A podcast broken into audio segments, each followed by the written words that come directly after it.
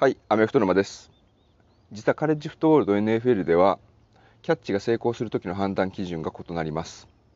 カレッジの場合は、ボールをキャッチしたときに片足がフィールドの内側に残っていればパス成功。NFL の場合は、両足が内側に残っていなければパス不成功になります。そんな感じで、カレッジと NFL で異なるものっていうのがいくつかあるんですけれども、今回はその中の一つをピックアップします。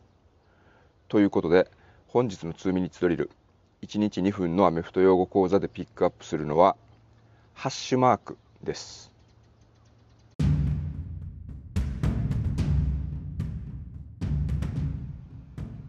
ハッシュマークっていうのは、アメフトのフィールドを眺めたときに、フィールド上にあって、サイドラインから少し内側にある点線のことです。この点線と点線の間は1ヤード間隔で引かれているので、これによってボールが置かれた地点から何ヤードぐらい進んだとか、ファーストダウンまであと何ヤードみたいなことを目安にすることができます。でこのハッシュマークなんですけれども、実はカレッジと NFL でそれぞれサイドラインからの距離が違います。カレッジではサイドラインから内側へ60フィート、約18.29メートルの位置に引かれています。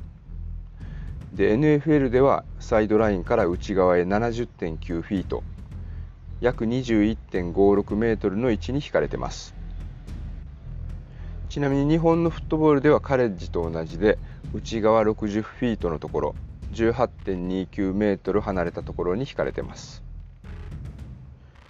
オフェンスの攻撃はこのハッシュマークの内側で止められた場合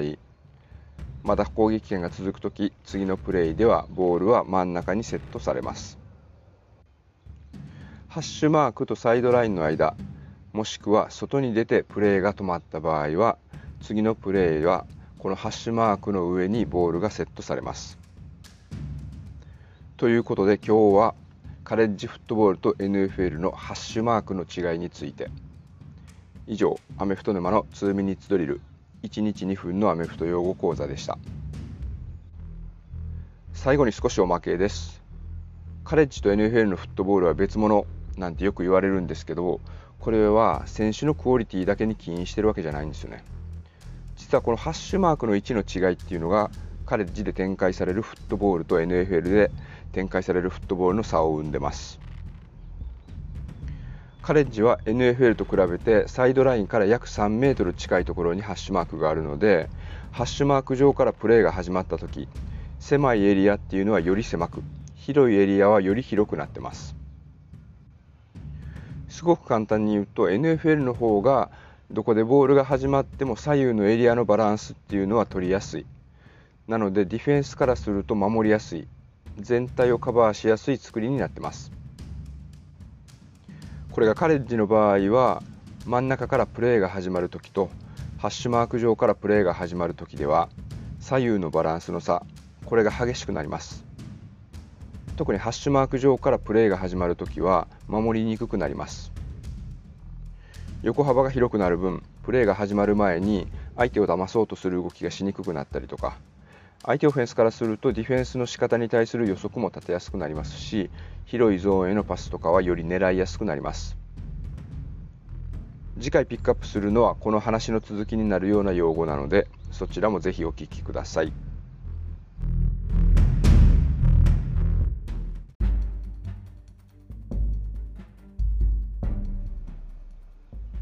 このプログラムもし気に入っていただけましたら Spotify や Apple Podcast などお聞きのプラットフォームでの評価また番組登録をよろしくお願いします。